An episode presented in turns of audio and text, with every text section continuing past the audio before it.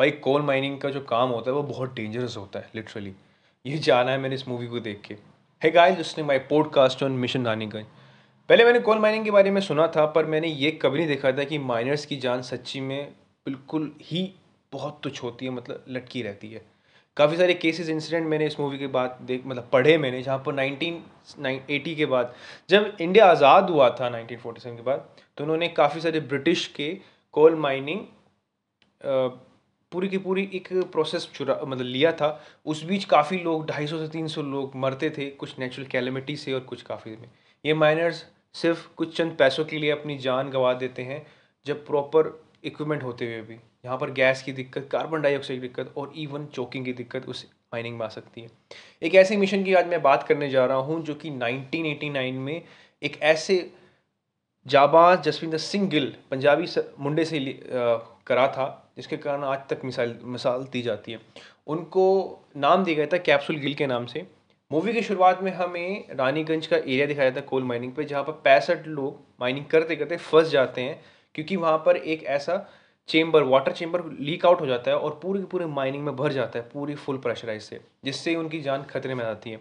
इस बीच जसविंदर सिंह अपना दिमाग लगाते हुए एक ऐसी टेक्नोलॉजी एक डिज़ाइन करते हैं ताकि हर एक माइनर को सेफली वहाँ पर ले जाया जा सके। जहाँ पर वो सबसे डीप जब सबसे लोवेस्ट पॉइंट को ढूंढते हैं, वहाँ वहाँ पर माइनिंग करते हैं, वहाँ पर उसको बोरवेल करते हैं और पूरे प्रयास करते हैं कि पैंसठ लोगों को बचाया जाए सके।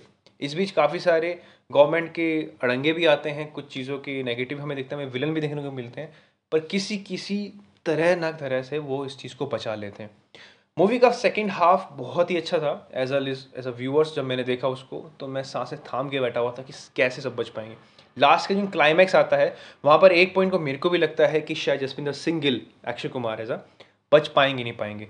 पर जब अगर डायरेक्टर आपको ये दिखाना चाह रहा है कि वो आपको विश्वास दिलाना चाह रहा है कि अब इस पॉइंट में जान बची नहीं है और वहाँ से वो निकाल के ले रहा है तो डायरेक्टर वहाँ पर सक्सेसफुल हुआ. और ये हुआ भी.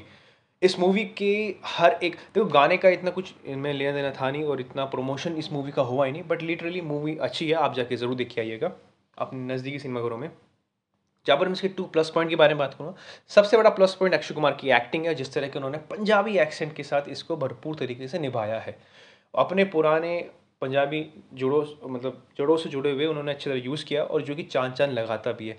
सेकेंड पॉइंट इस मूवी का जो क्लाइमैक्स था और सेकेंड हाफ़ उस मूवी को पूरा बचा के रखा और पूरी चाँद झोंक दी है। नेगेटिव पॉइंट बात करूँगा सबसे पहले वीएफएक्स का और सेकंड पॉइंट कि हमें और कोई अदर कैरेक्टर से इतना बिल्डअप नहीं मिल पाता। फ़र्स्ट हाफ़ में भी बड़ी छोटी छोटी बातें बारीकियाँ हमें दिखाई जाती हैं अदर कैरेक्टर्स के बारे में, जैसे हम थोड़ा बहुत ही रिलेट कर पाते हैं। वहीं पर सेकेंड हाफ़ में चीज़ें बहुत ज़्यादा फास्ट हो जाती हैं फास्ट पेस हो जाती हैं और मूवी चलती रहती है आगे आगे जिसको देख के मैं बहुत खुश होता हूँ। कि कई दिनों के बाद मैंने ऐसी ट्रू मूवी देखी है। अक्षय कुमार सर ने ये एडमिट भी किया है कि मास एंटरटेनर नहीं है, एक हिस्टोरिकल ड्रामा एक मूवी है, और ये वही दर्शाती है। टीनू सुरेश देसाई सर ने बहुत ही अच्छा काम किया है। अनुज कपूर के नाम में प्रोसेसर प्रोड्यूसर हैं, और मूवी काफ़ी अच्छी वैशु भगनानी सर ने इसको एज अ प्रोडक्शन दिया है, पूजा एंटरटेनमेंट से। इस मूवी जाके आप ज़रूर देख के आइएगा। काफ़ी सारे लोग जो ओल्ड एज के हैं, उनको ये एक कह सकते हैं परफेक्टली रेस्क्यू वाला सीन जो था, उनको याद रहेगा कि उनके टाइम में चीज़ें सारी हुई थी तो उनको चीज़ें रिवाइंड हो जाएँगी। और ये मूवी उनके लिए एक प्रॉपरली श्रद्धांजलि है उन लोगों के लिए, जो लोग उस माइन में मर गए थे। काफ़ी सारे लोग छः सात आदमी लोग भी हुए थे एक्सपायर हो गए थे। इस मूवी में टू द पॉइंट ही बात करी गई है, और ग्राउंडेड लेवल से बात करी गई है। आपको अच्छा लगेगा सुन के कि किस तरह से ये रेस्क्यू हुआ था पहला रेस्क्यू था ऐसा जो पूरे वर्ल्ड में यूज़ करा गया था ऐसी मशीन्स यूज़ करी गई थी। तो हाँ सुन के अच्छा लगा मेरे को। और अगर आपको जानना है कि लोकी सीज़न टू का फ़र्स्ट एपिसोड कैसा था, उसकी समरी जाननी है फिर उसकी स्टोरी जाननी है तो मेरे नीचे वाले एपिसोड मेरे नीचे नहीं एपिसोड में 82 83 एपिसोड होगा, जाके वहाँ उसको टर्न ऑन करें क्लिक द बेल आइकन और आपको जो भी एपिसोड सुनना है, आप जाके सुनिए। Thank you so much to have listen my podcast I hope आप सब अच्छे होंगे। और last message for the Israel and Palestinian war के बारे में, देखिए, लड़ाइयाँ जो होती हैं, वो सबसे ज़्यादा सफ़र उनमें करते हैं, वो होते हैं औरतें और बच्चे और बूढ़े लोग। तो इन लड़ाइयों में कुछ नहीं रखा होता। मुझे पूरी स्टोरीज़ का पता है बट मैं किसी का पक्ष, मैं बस यही कहना चाहूँगा, जो चीज़ इसराइल ने करी पैलेस्टाइन दोनों एक साथ कर रहे हैं, वो बहुत ही बुरा है, क्योंकि उसमें सभी दिक्कतें बच्चे, बूढ़े और औरतों को झेलनी पड़ रही हैं। वॉर करना कभी सोल्यूशन नहीं होता। आई होप कोई ना कोई समझदारी, कोई एक्शन निकल के आएगा, ताकि वॉर ख़त्म हो सके।